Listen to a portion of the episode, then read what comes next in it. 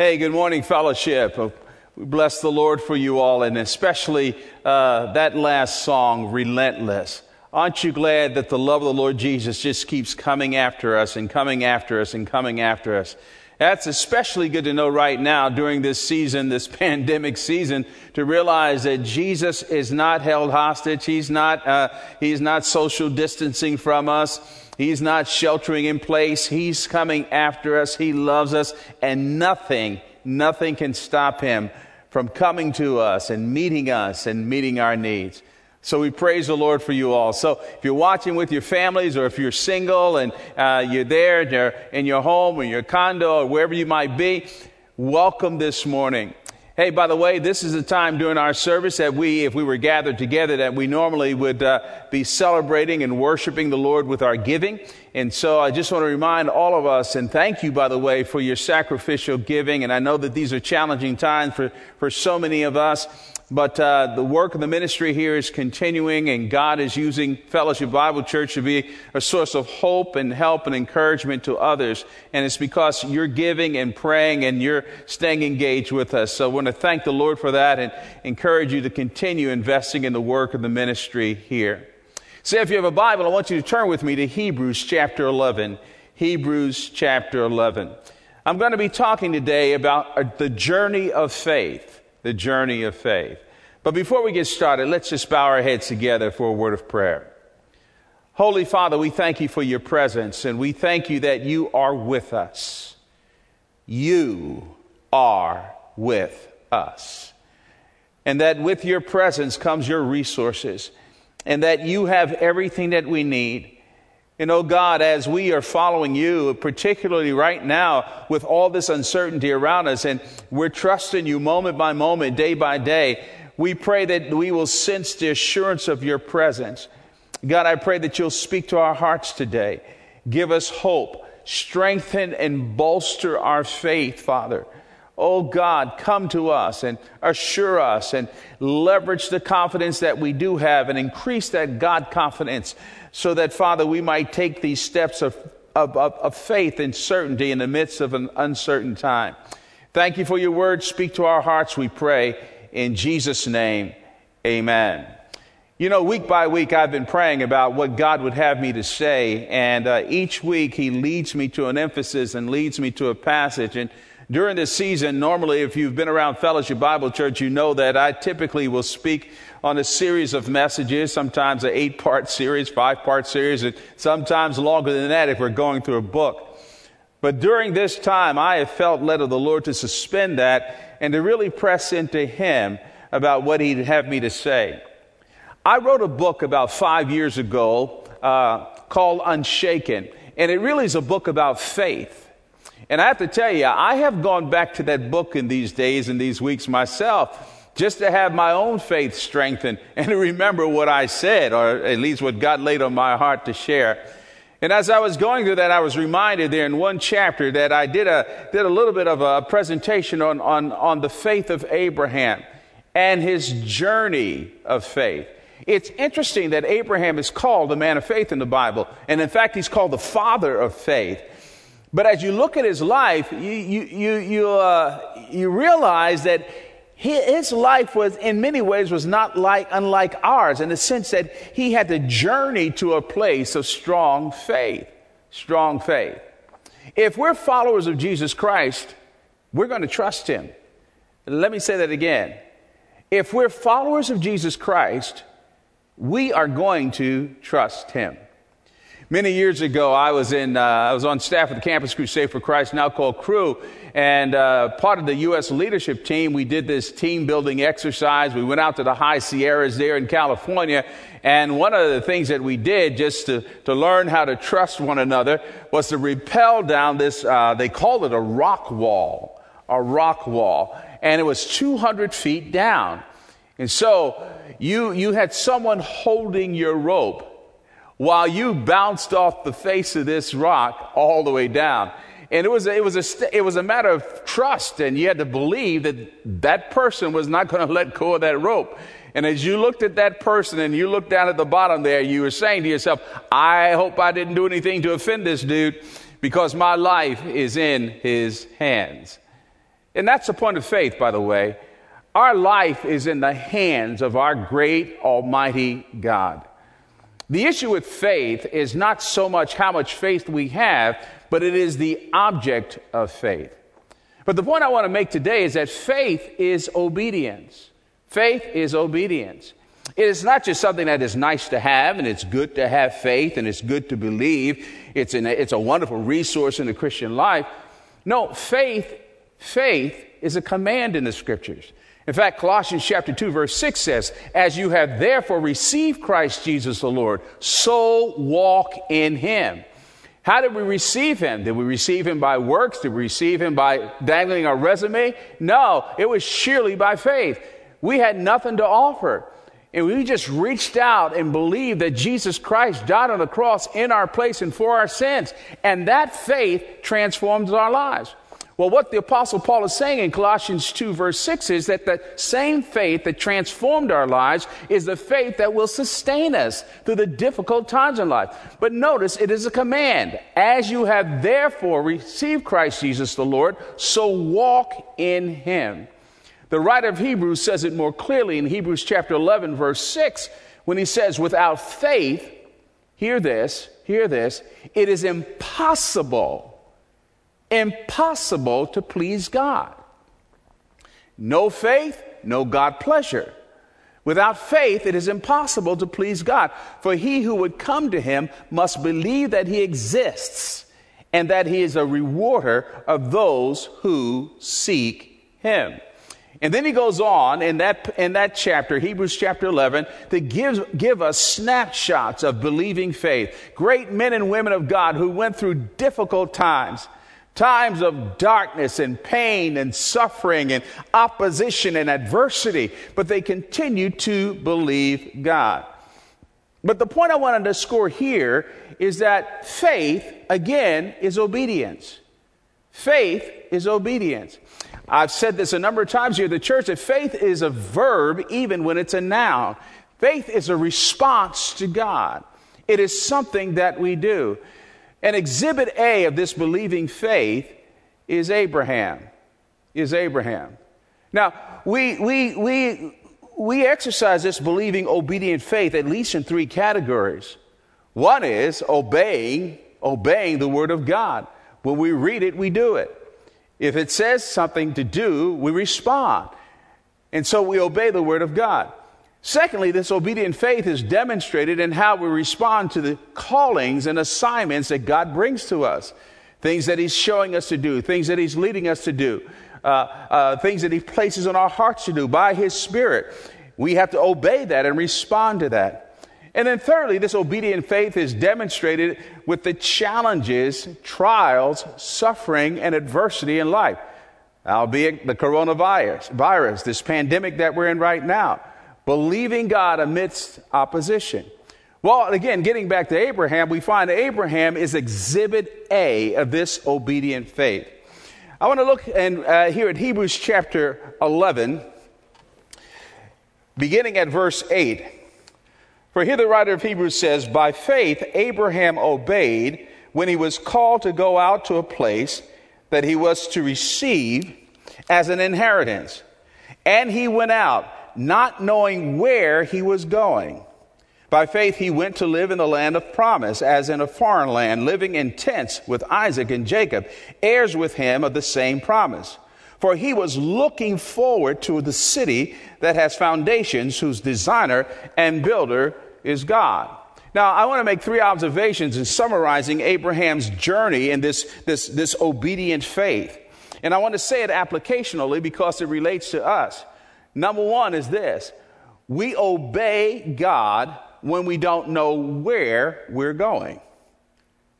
Secondly, we obey God when we don't know when God is going to fulfill his promise. And then thirdly, we obey God when we don't know why God is asking us to do the excruciating. You see, faith is not cheap. Faith is not convenient.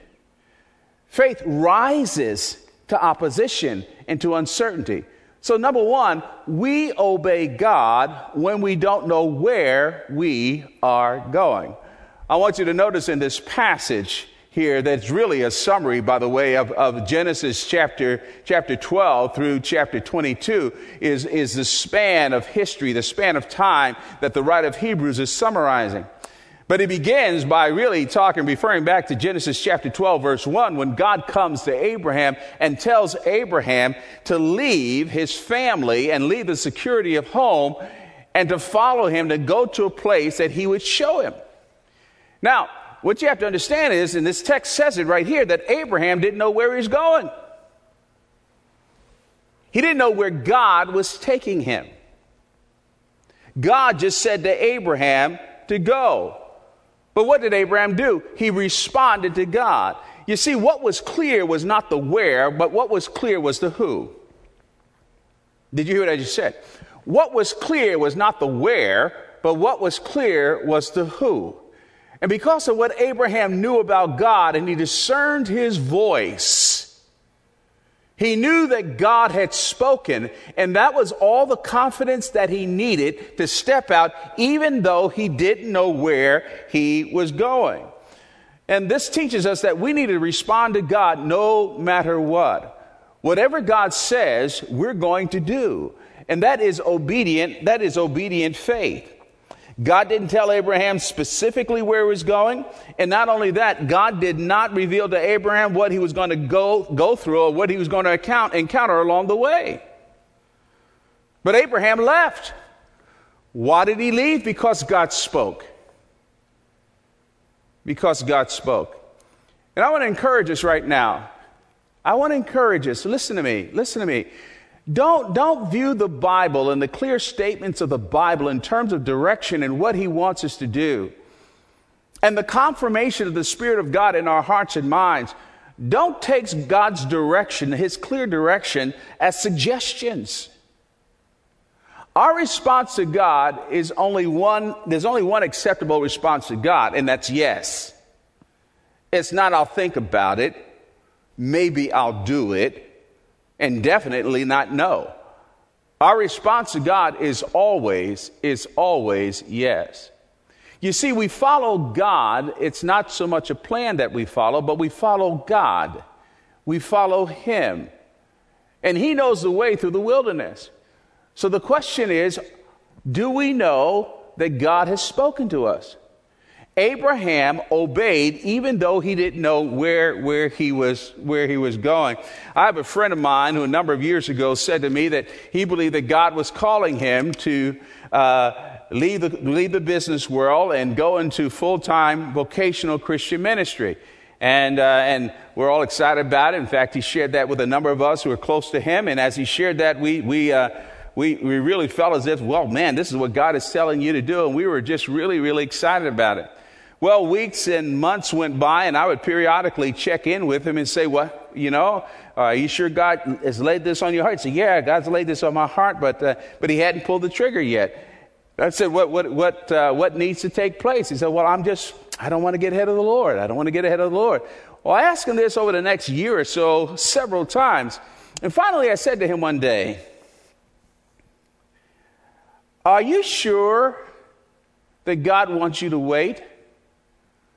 Or are you afraid to move? Are you sure God's calling you to wait? Or are you afraid to move? You know, God may be speaking to you right now. And we're expecting Him to give us all the details, all, all the stuff that we need to do. We're, we're expecting Him to give us this long plan of how this is going to work out, all these eventualities and this kind of stuff. And God says, No, that's not how I work. That's not how I work. No, we, we respond to him based on the information that he gives us. When he says go, we trust him and we go. This also raises the whole issue of wisdom, doesn't it? What, what is wisdom? Sometimes, sometimes we have this tendency to think that wisdom has to do with knowing what and why and how God's going to do something and that wisdom is figuring out all the little things and all the, all the scenarios, and this is how God is going to work, and getting all my information together, and that it's wisdom. Well, uh, there's a balance to all of that. Yes, Proverbs teaches us that we need to be prudent, we need to be wise. In the counsel of many, there's wisdom, and we need to be skillful about approaching life. That is true. That is true. And yet, at the same time, the over, uh, underlying emphasis of wisdom in the Bible is that wisdom is not so much me knowing what God is doing and having all the eventualities in front of me but rather wisdom is responding godly based upon the truth that He has given me to whatever He's doing. To whatever He's doing. I don't need to have all the information before I obey God. I don't need Him to tell me everything before I move. See, to demand all of the answers before we act is to say to God that He has to trust us before we move. Did you hear what I just said? To demand all the answers before we act is to say to God that He has to trust us before we move. And that's the reason why God stands back, and I know He does this in my life, says, No, no, no, Crawford, I am not going to tell you everything that you want to know because you need to trust me. And so it is right now as we're facing this pandemic and, and all the stuff that is happening to us, the uncertainties everywhere. Uh, when are we going to go back to work? Can we go back to work? How is all that going to look? I mean, well, I'm running out of money. I'm running out of all these things. What do I do? Do I, am I, do I, do, do I do, just don't do anything? Do I just sit in my house and lay in bed? Do I pull the covers over my head? Do I not respond? Do I not act? No, God is speaking. He's saying, no, do you trust me? Do you trust me? Do you trust me? You know, uh, we want God to provide before we say yes to God. And God says, No, you say yes to me, then I will provide. Then I will provide. So Abraham moves from certainty to uncertainty. Abraham had to leave his home, he had to leave his family. He knew about that. But why did he leave? He left home because he knew, loved, and trusted God. So you see, faith is obedience, and we obey God even when we don't know where we are going. Through the years, I've asked uh, parents of, uh, of missionaries who, who have kids, in some cases grandkids, who, who are ministering in very dangerous places around the world, far from them. And I, have asked them, you know, uh, how does that make you feel? I mean, it must be bad not to be able to see your kids and go down the street to see them or, or to be with them. And most of them will say something like this, and that is, we would rather have them far away doing what God called them to do than to be here right by our side, close to us, but be disobedient and out of the will of God. See, doing what God tells you to do is everything. Faith is obedience. And we obey when we don't know where God is taking us. Secondly, we obey even when we don't. We don't know when God is going to fulfill his promise. Listen to these verses. Picking it up in Hebrews chapter 11, verse 11 it says, By faith, Sarah herself received power to conceive, even when she was past the age, since she considered him faithful who had promised. Therefore, from one man, and him as good as dead, what a line, were born descendants as many as the stars of heaven, and as many as the innumerable grains of sand by the seashore. Now, this is remarkable. God made a promise to Abraham and Sarah. They were barren, they, they couldn't have any children. You know, Abraham and Sarah were, were humanly speaking in an impossible predicament. They promised, God promised them that you're going to have a son. And Abraham, through your son, shall all the nations of the world be blessed. But there's one problem. As this text says, they were past the childbearing ages. You know, when, when, when Isaac was born, Abraham was approximately 100 years old. Sarah was about 90 years old. And the text, which is not so kind to Abraham, we just read it, said Abraham was as good as dead. meaning that he could not produce life. So, when is this going to happen? When is this going to happen? Have you ever been there? Have you ever been waiting on the Lord for something to happen? You've believed Him for, you've been praying and praying and praying, been seeking God for this thing and trusting Him, and nada, nada, nada. You were sure that God laid this on your heart to pray about this thing? You were sure that this is what He wanted you to believe Him for? In fact, there were promises from the Word of God that underscored that this was the right thing. But in this case, this is even more emphatic. God specifically told Abraham and Sarah there's no question about what he said about what was going to take place in their lives, that they were going to have a son. What happened? What happened? You look from Genesis, what, 15, chapter 15 through chapter 22. Between the time of the promise and the time of the fulfillment of that promise, there's a lot of ups and downs. There's a lot of tension in the relationship. There's a lot of refinement that was taking place in Abraham and Sarah's life. In fact, you come to chapter 16 and something awful takes place. Terrible. You see, they gotten so tired of waiting that they became impatient. And with impatience sometimes comes rationalization. So Sarah comes up with this plan. She says to Abraham in Genesis chapter 16, Hey, look, this is not happening here. Um, I can't bear children. Uh, but maybe what God really means by that, see, I've got Hagar here, my Egyptian servant. She's in the household. She is younger and this kind of thing, and she can have children. And maybe what God really meant about all of this is that not that I would literally have the child, but, you know, it would be your child, and it could be my child too by adoption, and that's where the promise is going to come. Hey, be very careful of jacking things up, okay? Be very careful of adding to what God said. It screws us up every single time. No, God said the child would come from you and Sarah. Abraham caves, he sleeps with Hagar, Hagar gets pregnant. What happens? Sarah gets angry and jealous. Next thing you know, Hagar hits the pavement and Ishmael is born. This should teach us all a lesson here. In fact, there are some incredible lessons that this should, this should teach all of us. Oh man. One of the overarching lessons is that impatience and recklessness is not faith. Did you hear what I just said? Impatience and recklessness is not faith. I, for one, am very, um, um,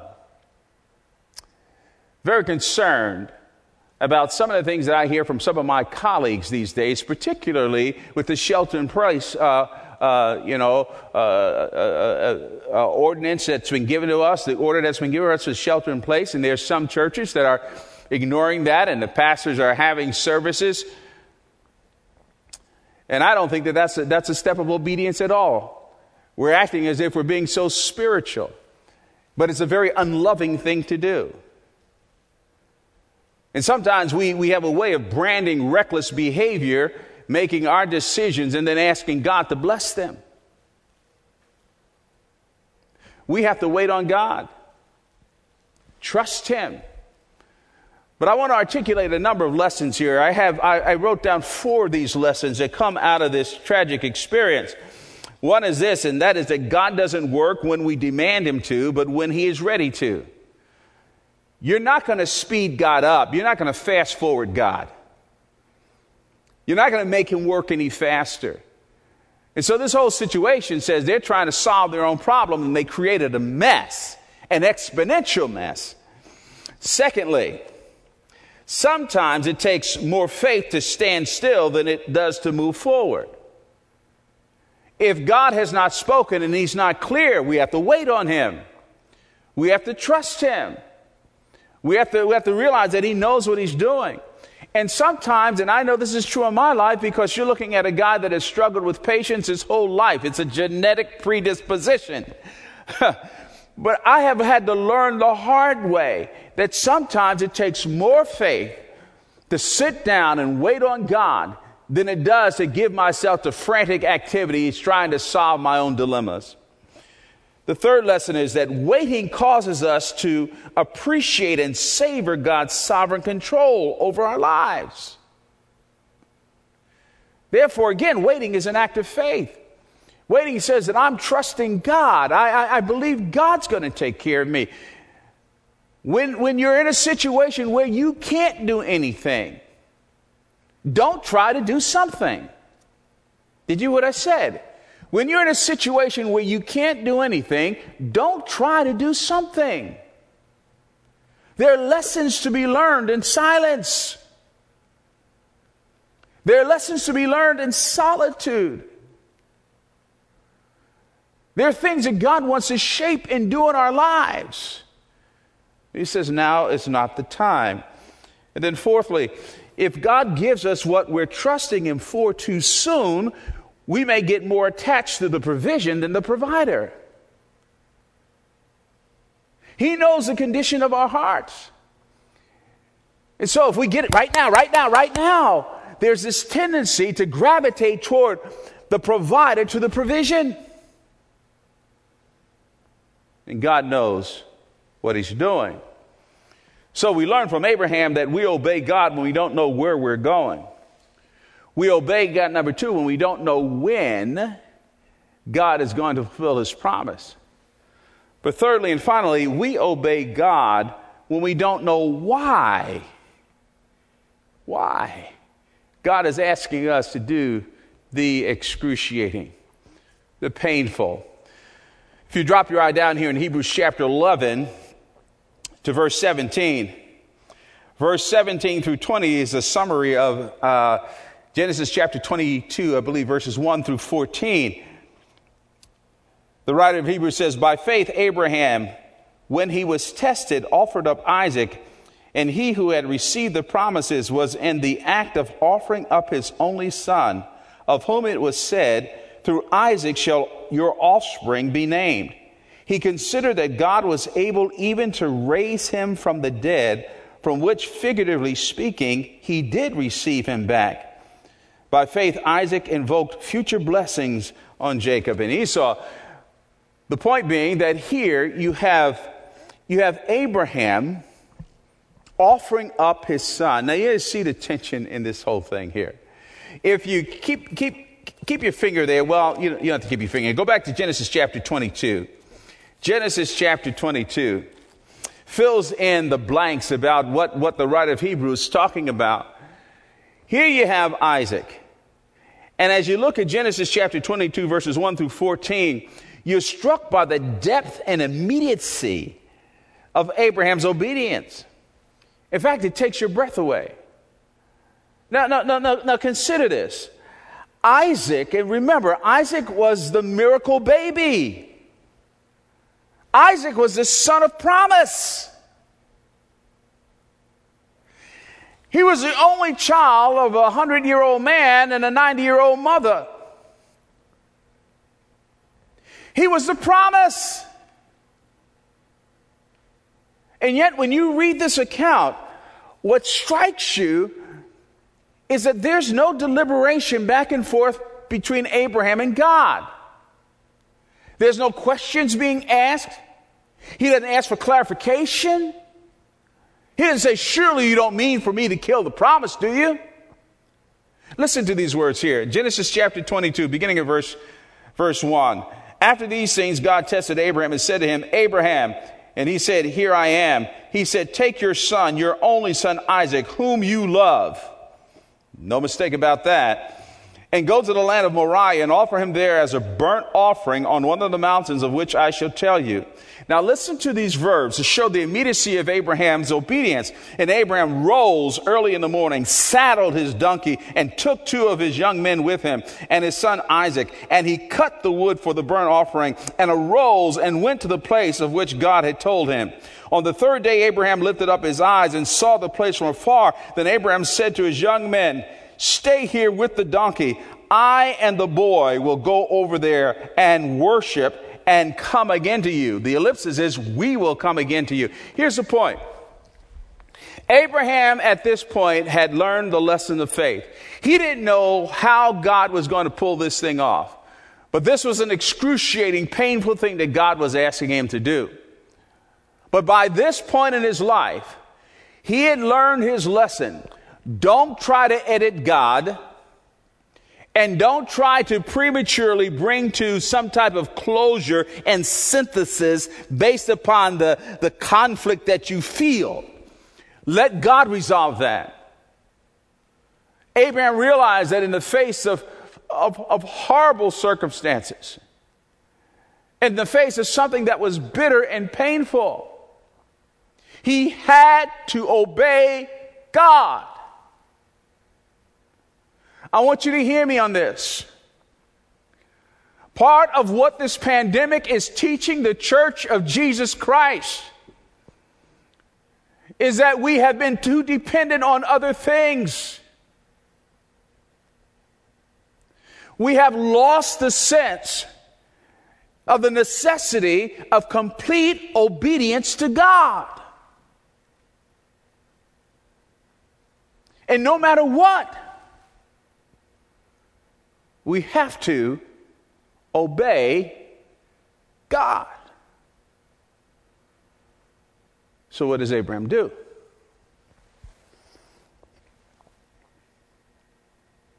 He gives back to God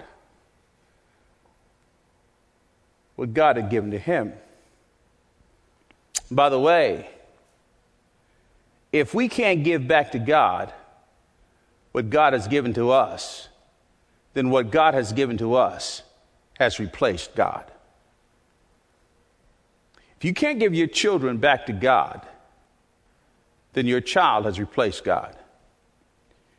If you can't give your husband or your wife back to God, then your spouse has replaced God. If you can't give your finances back to God,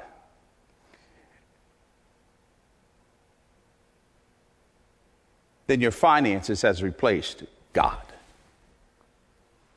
If you can't give your career back to God, then your career has replaced God. And that's the message here.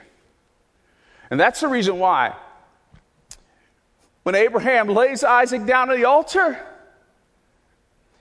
and he was going to obey God, and he raises the knife to kill him he hears his ram in the bush. And God says, Stay your hand. Stay your hand. The message here is that Abraham, you needed to prove to yourself that I'm everything. And the lesson here is that whatever I place in your hands, you hold it like this. But you hold me like this. Too many of us, it's the other way around. We're holding our stuff, we're holding our families, we're holding our money like this, and we're holding God as if He's optional. You see, you can't separate faith from obedience. To say that you're a person of faith is to say that you've decided to obey God in every area of your life.